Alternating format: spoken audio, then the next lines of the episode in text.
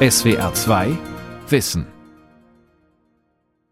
Hinweis: Diese SWR2 Wissen-Folge handelt von Gewalterfahrungen während der Geburt. Die Geschichten können sehr nahe gehen. Weitere Informationen und Hilfsangebote unter swr2wissen.de. Also nach so einem Jahr habe ich dann erfahren, dass ich wieder schwanger bin und habe erst mal geweint, eine Woche lang, weil ich dachte, ich schaffe nicht noch eine Geburt. Wirklich das allererste, was ich gedacht habe, war, ich werde sterben, wenn ich noch mal sowas erlebe.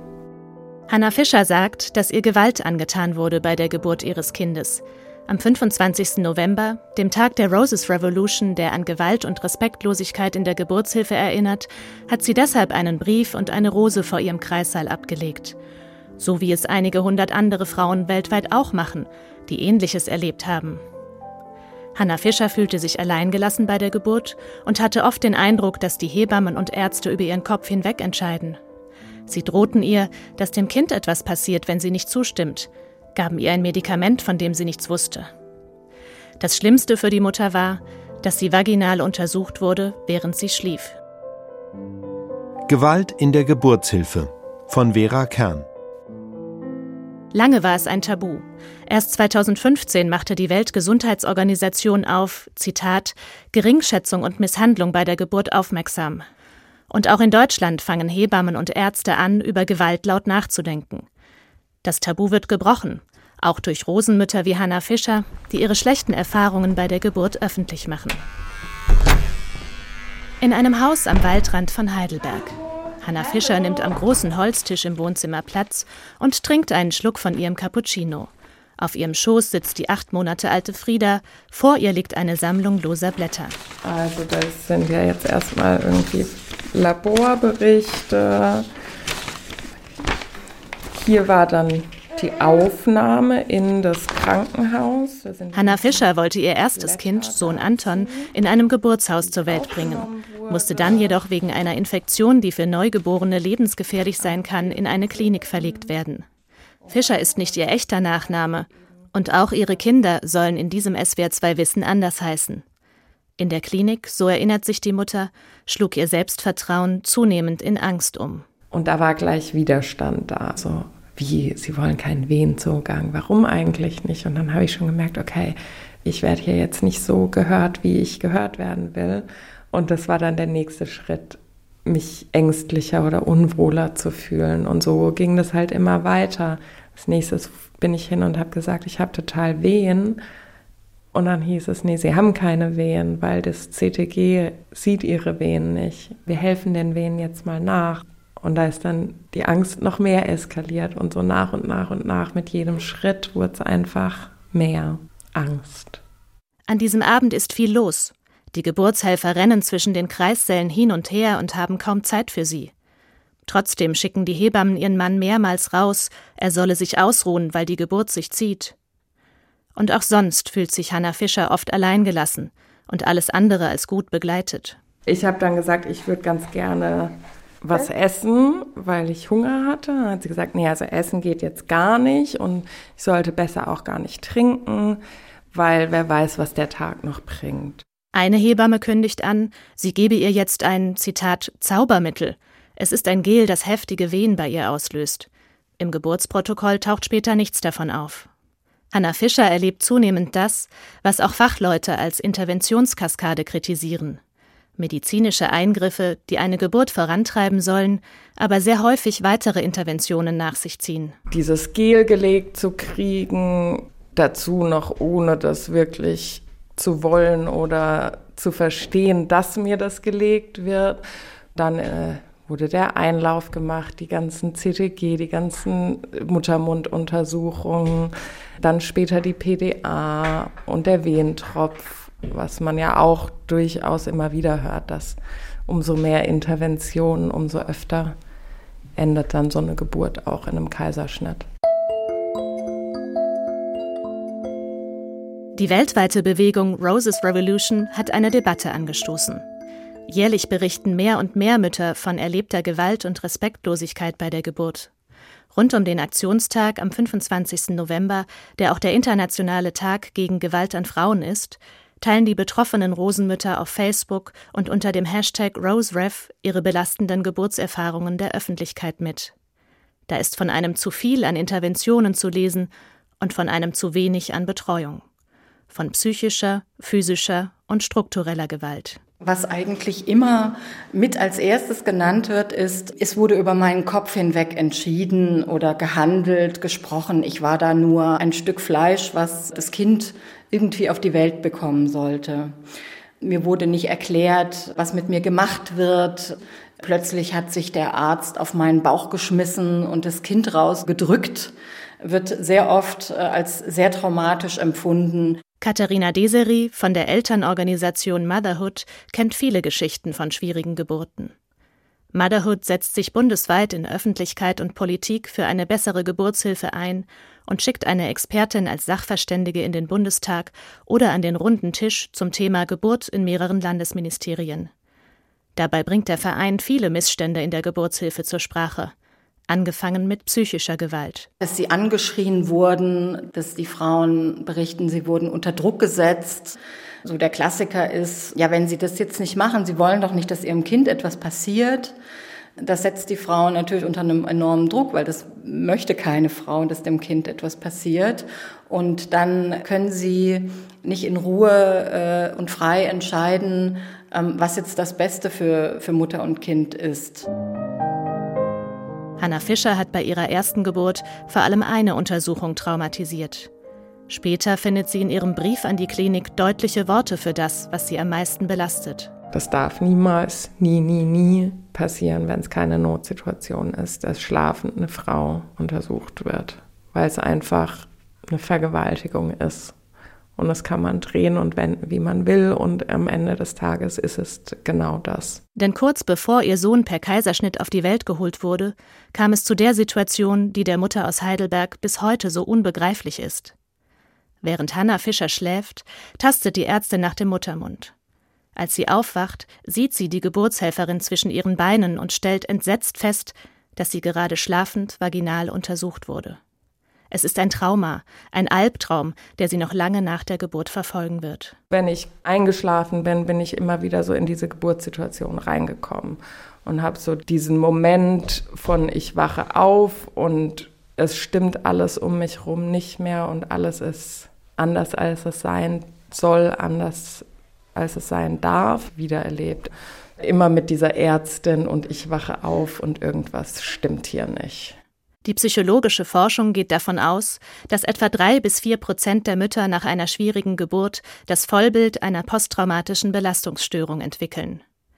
Die Erinnerung an die negative Geburtserfahrung überschattet dann häufig das ganze Familienleben mit teils massiven Auswirkungen auf die Mutter-Kind-Bindung. Dann ist etwas sehr Typisches, dass sie das Ereignis immer wieder erleben, dass sie das wie bildhaft nochmal durchgehen. Das bringt ein sehr, sehr hohes Anspannungsniveau mit sich. Und verbunden damit sind häufig Symptome wie eben starke Niedergeschlagenheit bis zu Depressionen, äh, starke Ängste.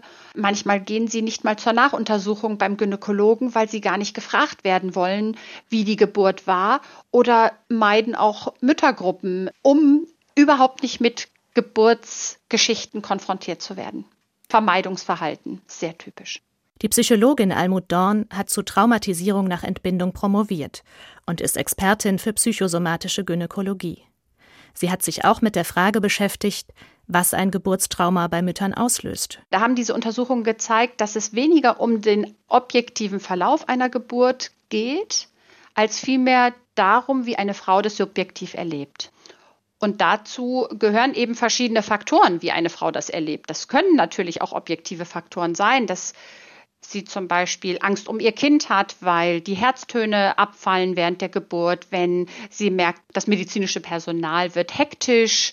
Das sind äh, Dinge, die natürlich auch dazu beitragen, aber es können eben auch Abläufe sein, wo die Betreuenden hinterher sagen, das verstehen wir gar nicht, warum die Frau das als Trauma erlebt hat.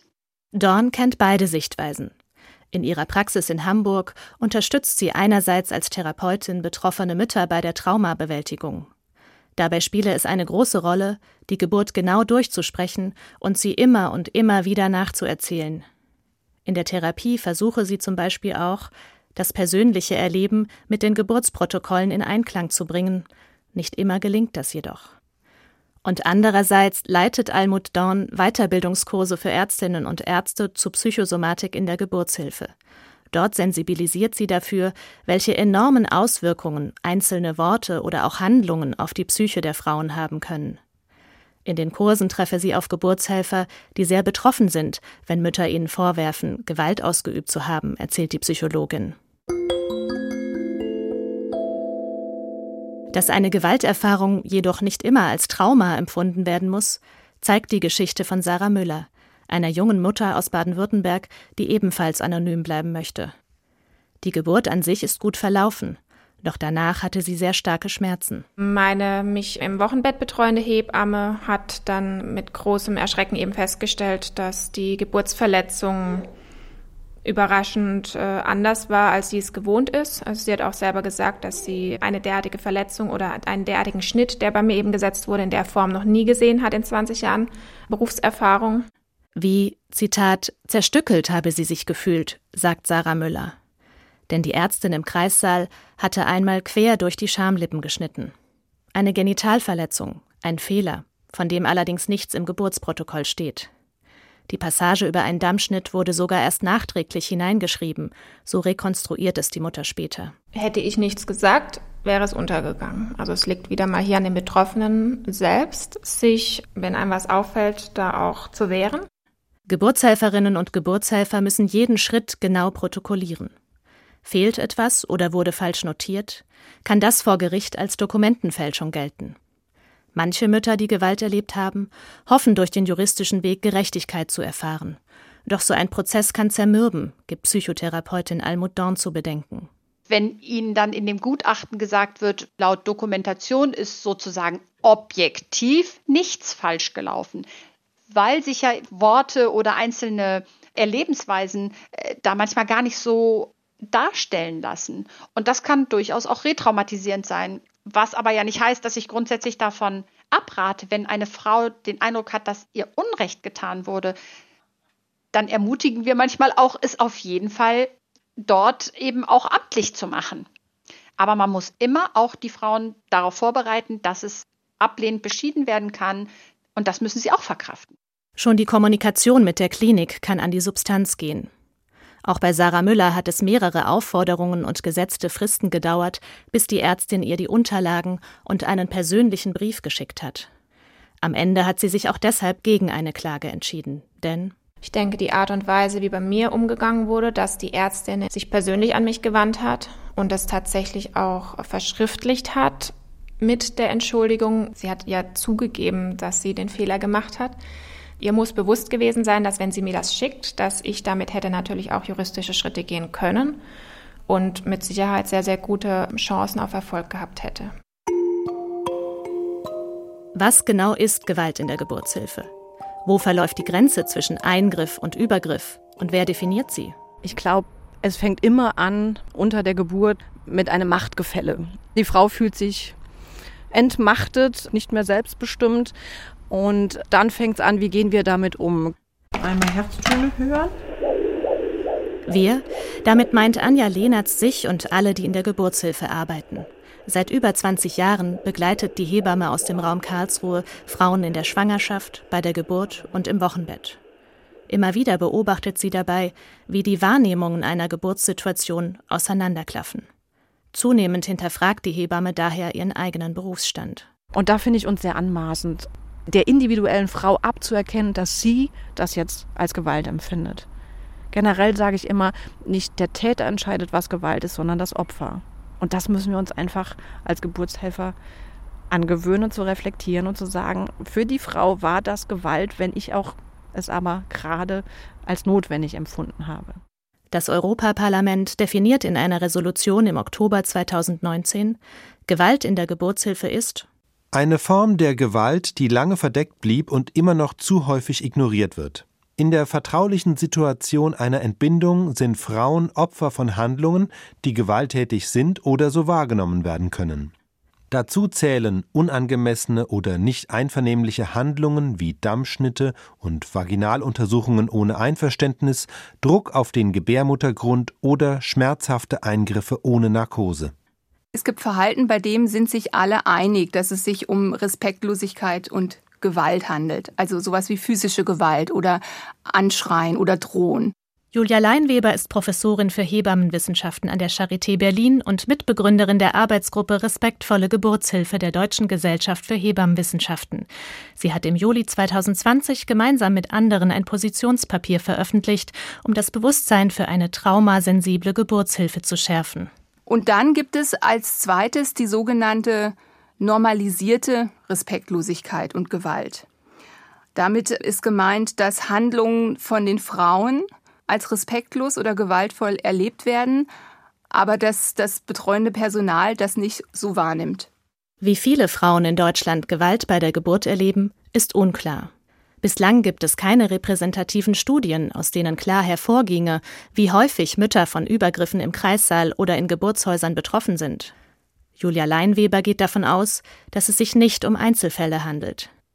Die Hebammenwissenschaftlerin erforscht, wie eine schlechte Geburtserfahrung verhindert werden kann. Auch mit ihren Studierenden diskutiert sie über Gewalt und ermuntert die angehenden Hebammen, die eigene Praxiserfahrung im Kreissaal zu reflektieren. Das Phänomen Gewalt und Respektlosigkeit sei jedoch kein fester Bestandteil des Studiums. Leinweber sieht insgesamt eine große Forschungslücke im Bereich Geburtserleben. Wir haben uns sehr viel auf die Outcomes, die direkt mit dem körperlichen zu tun haben. Also wie ist der Geburtsmodus, wie viel Blut hat die Frau verloren, wie, wie fühlt sie sich körperlich, wie ist der Blutdruck, wie geht es dem Kind. Da haben wir ganz klare Parameter, auch um das zu messen. Aber das Geburtserleben, das subjektive Erleben der Frau, dafür fehlen uns tatsächlich die Fragebögen und die richtigen Fragen. Ob eine Frau eine Handlung als Gewalt wahrnimmt, hängt auch damit zusammen, wie mit ihr darüber gesprochen wird. Wir müssen uns vergegenwärtigen, dass wir sorgsam in dieser Situation umgehen, dass wir optimal aufklären, dass wir sehr, sehr genau sagen, was wir tun, dass wir sagen, warum wir glauben, dass diese Untersuchung notwendig ist. Und wir müssen das Einverständnis einholen. Sonst kann man sowas nicht machen, im ganzen Leben nicht und auch nicht im Kreißsaal. Frank Luven ist einer der führenden Pränatalmediziner Deutschlands und war bis Oktober 2022 Vizepräsident der Deutschen Gesellschaft für Gynäkologie und Geburtshilfe. Er äußert sich mit sehr deutlichen Worten zu Gewalt in der Geburtshilfe. Aber noch immer warten Betroffene auf eine offizielle Stellungnahme seiner Fachgesellschaft. Zum ersten Mal überhaupt kam das Thema auf dem Kongress der Gesellschaft im Oktober 2020 zur Sprache. Für den Arzt Luven beginnt Gewalt schon damit, wenn jemand in den Kreissaal kommt und sich nicht vorstellt. Alle, die in der Geburtshilfe arbeiten, müssten sich ihrer enormen Verantwortung bewusst werden, egal ob Hebamme, Oberärztin, Pfleger oder Reinigungskraft. Das Gewaltproblem betreffe alle Berufsgruppen. Wieso kommt es überhaupt zu Grenzüberschreitungen? Liegt es an bedauerlichen Umständen, an einzelnen Personen oder an den Strukturen? Ein Problem ist der Hebammenmangel. Dass eine Hebamme zwischen mehreren Kreissälen hin und her rennt und die Gebärenden daher nicht ausreichend betreuen kann, scheint symptomatisch für die deutsche Geburtshilfe. Der Deutsche Hebammenverband sieht daher vor allem strukturelle Gründe als Ursache für Gewalt. Wir kommen immer wieder an den Punkt zurück, dass die besseren Arbeitsbedingungen, die wir uns für unser Personal in der Klinik wünschen, dass die auf jeden Fall auch dieses Gewaltproblem vielleicht nicht lösen, aber zumindest mal minimieren würden. Überlastung im Schichtdienst, schlechte Bezahlung, schlechtes Arbeitsklima. Christel Scheichenbauer vom Hebammenverband Baden-Württemberg kennt viele Kolleginnen, die nicht mehr im Kreissaal arbeiten wollen. Nach Ansicht des Verbands braucht es für mehr Respekt in der Geburtshilfe vor allem mehr Personal und mehr Geld. Sowohl in der Freiberuflichkeit, in der schwangeren Begleitung als auch dann tatsächlich bei der Geburt. Wir brauchen Zeit für die Gebärenden. Eine Geburt ist nichts, was man in irgendeine Pauschale pressen kann. Ja, es gibt Geburten, die dauern drei Stunden, es gibt Geburten, die dauern 30 Stunden. Die Klinik bekommt einfach eine Pauschale für die Geburt. Also das rechnet sich ja auch gar nicht wirklich, da unheimlich viel Personal einzusetzen, weil das einfach ein teurer Kostenfaktor ist.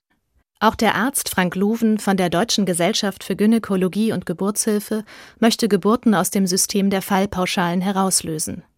Er findet, dass ein Kaiserschnitt nicht lukrativer sein dürfe für eine Klinik als eine natürliche Entbindung, die viel länger dauert. Und doch sieht er die Klinikstrukturen nicht als Hauptursache für Gewalt in der Geburtshilfe. Das ist ein menschliches Problem. Das hat etwas damit zu tun, dass Menschen gegenüber anderen Menschen Gewalt ausüben. Das hat nichts damit zu tun, ob man überbelastet ist. Loven, der am Uniklinikum Frankfurt die Abteilung Geburtshilfe leitet, sieht hier die Führungsebene in der Pflicht.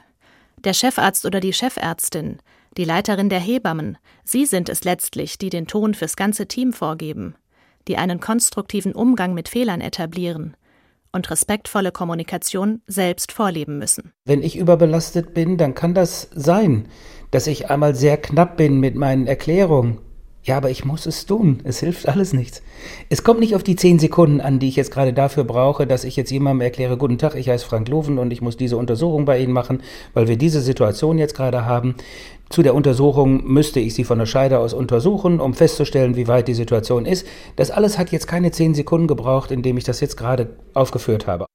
Neben einer guten Kommunikationskultur sei Empathie ein weiterer Schlüssel zur Gewaltprävention, betont Hebammenwissenschaftlerin Julia Leinweber. Auf der einen Seite sehe ich das als individuelle Ursache, diese Empathiefähigkeit, die variiert oder die eben auch beeinträchtigt wird durch die strukturellen Probleme in der Geburtshilfe. Auf der anderen Seite ist es auch eine Riesenchance, weil Empathiefähigkeit eben auch was ist, was man äh, trainieren kann und was mehr werden kann bei Hebammen und bei Geburtshelfern. Wissenschaftlerinnen wie Julia Leinweber weisen schon länger darauf hin, dass Geburten besser verlaufen, wenn eine Hebamme eine Frau betreut. Es kommt zu weniger Interventionen, Kaiserschnitte sind seltener, die Mütter zufriedener. Eine neue medizinische Leitlinie empfiehlt seit Januar 2021 erstmals eine 1 zu 1 Betreuung und eine frauzentrierte Geburt. Aus Sicht der NGO Motherhood sei dies ein wichtiger Schritt, um Gewalt zu verhindern. Die Corona-Pandemie hätte die Situation in der Geburtshilfe zwar vielerorts verschlechtert, aber das Bewusstsein für gewaltvolle Handlungen im Kreissaal nehme zu. Auch Julia Leinweber hält die 1 zu 1 Betreuung für einen zentralen Baustein. Wenn Frauen und Hebammen auch die Möglichkeit haben, in Beziehung zueinander zu treten, wenn wir also nicht so eine anonymisierte Geburtssituation haben mit Schichtwechseln und verschiedenen Hebammen und eine Hebamme, die gleichzeitig mehrere Frauen betreut. Also wenn, wenn das alles nicht ist, sondern eine Frau mit einer Hebamme ist, dann entwickelt sich Beziehung und dann ist das Risiko, dass Frauen ihre Betreuung als respektlos oder sogar als gewaltvoll erleben, ist viel, viel geringer. Gewalt wird durchaus manchmal auch absichtlich ausgeführt. Und das liegt dann nicht einfach nur daran, dass es Personalmangel gibt, Tina Jung von der Universität Gießen betrachtet Gewalt gegen Gebärende als Gewaltproblem gegen Frauen. Es sei eine Menschenrechtsverletzung, sagt die Genderforscherin. Das Problem sei nicht nur auf strukturelle Ursachen, den Hebammenmangel, ökonomische Zwänge oder unsensible Kommunikation zurückzuführen. Es liegt an geschlechtsspezifischen Stereotypen, die eine ganz starke Rolle in der Geburtshilfe spielen. Also an den Bildern davon, wie sieht eigentlich eine gute Schwangere, eine gute Gebärende aus? Was sind die Vorstellungen von Mütterlichkeit oder Weiblichkeit, die da auch eine Rolle spielen in den Erwartungshaltungen an die Gebärenden? Für ihr Forschungsprojekt hat Tina Jung rund 30 betroffene Mütter und auch Geburtshelfer ausführlich befragt. Die Wissenschaftlerin zieht aus den Erfahrungsberichten ähnliche Schlüsse, wie sie in der Resolution des Europaparlaments zu finden sind. Wer das Gewaltproblem in der Geburtshilfe lösen will, muss für Geschlechterstereotype in der gesamten Gesellschaft sensibilisieren. Viele Geburtshelfer hätten klischeehafte Erwartungen an die Frauen. Wenn überhaupt beliebt in Anführungsstrichen typischerweise eine gut ausgebildete, kommunikative, auch in der Schwangerschaft schlank gebliebene Frau, die dann aber sozusagen ihren Bildungsstatus nicht übersetzt in eine Anspruchshaltung dem geburtshilflichen Personal gegenüber oder äh, Maßnahmen in Frage stellt. Also ich habe immer mal wieder gehört, gute Gebärende sind eigentlich Gebärende, die sehr fügsam sind, die auch unter Wehen nicht laut werden, ne, die gut führbar sind, die gut kontrollierbar sind, die nicht widersprechen.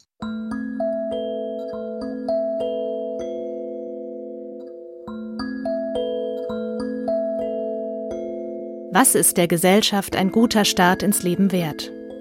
Eines ist klar. Schlechte Geburten bringen Langzeitfolgen mit sich. Mutter und Kind leiden psychisch. Volkswirtschaftlich kostet Nachsorge mehr als Prävention, wie eine Studie aus England belegt.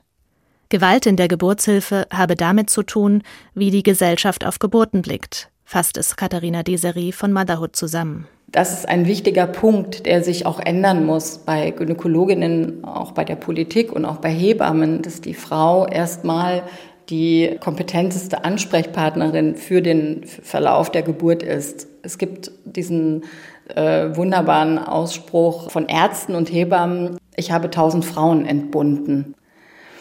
Das ist ein schrecklicher Satz, weil letztendlich die Frau das Kind bekommt und die Hebamme und der Gynäkologe im besten Falle quasi daneben steht und schaut, wie geht's der Frau und dann aber nur im Notfall eingreift. In Heidelberg kocht Hanna Fischer für ihre Familie. Sie hat nach ihrer traumatischen ersten Geburt noch zwei weitere Kinder bekommen. Mittlerweile kann sie gut über das Erlebte sprechen. Sie hat eine Therapie gemacht und gelernt, mit dem Trauma umzugehen. Es war für mich, glaube ich, ganz wichtig, das aus professioneller Sicht sozusagen validiert zu kriegen, dass es nicht okay war, aber eben auch erklärt zu bekommen, okay, das war eine Traumatisierung und wir können aber lernen, damit umzugehen. Ohne die Schwere von dem, was ich erlebt habe, eben mir wegnehmen zu wollen, was eben diese Aussage, naja, Hauptsache das Kind ist gesund, für mich immer war, trotzdem zu lernen, das war schlimm und jetzt ist alles gut. Das kann beides gleichzeitig sein. Sie hat erlebt, wie eine Geburt respektvoll und selbstbestimmt verlaufen kann. Der mittlere Sohn und ihre jüngste Tochter kamen sogar in derselben Klinik zur Welt, in der sie die traumatische Erfahrung gemacht hat. Und doch lief es ganz anders. Die haben gesagt, wir machen jetzt Wehentropf und wir holen jetzt das Kind und zwar mit drücken und Muttermund aufmachen und so weiter. Und ich habe gesagt, alles klar, Hauptsache das Kind ist raus. Und es war von der körperlichen Wahrnehmung extrem die Situation, aber dadurch, dass ich mitgesprochen habe, dass ich beachtet wurde, dass ich gehört wurde und mich wahrgenommen gefühlt habe, war es nicht traumatisch und auch nicht gewaltvoll. Und das ist eben der Unterschied. Hanna Fischer hofft, dass durch ihre und die Geschichten anderer Mütter, die öffentlich von ihren schwierigen Geburten erzählen, etwas in Bewegung kommt. Damit Gewalt in der Geburtshilfe eines Tages kein Tabu mehr ist. Sie weiß, welche gewaltigen Auswirkungen eine Geburt auf das Leben haben kann und wie existenziell eine gute Geburt ist. SWR 2 Wissen Gewalt in der Geburtshilfe. Autorin und Sprecherin Vera Kern. Redaktion Sonja Striegel. Ein aktualisierter Beitrag aus dem Jahr 2020. Hallo, Mr. Strafrecht Thomas Fischer. Hallo, Herr Schmidt. Ich brauche was zum Runterkommen. Habt ihr noch Pillen? Про вкус и друзья нет?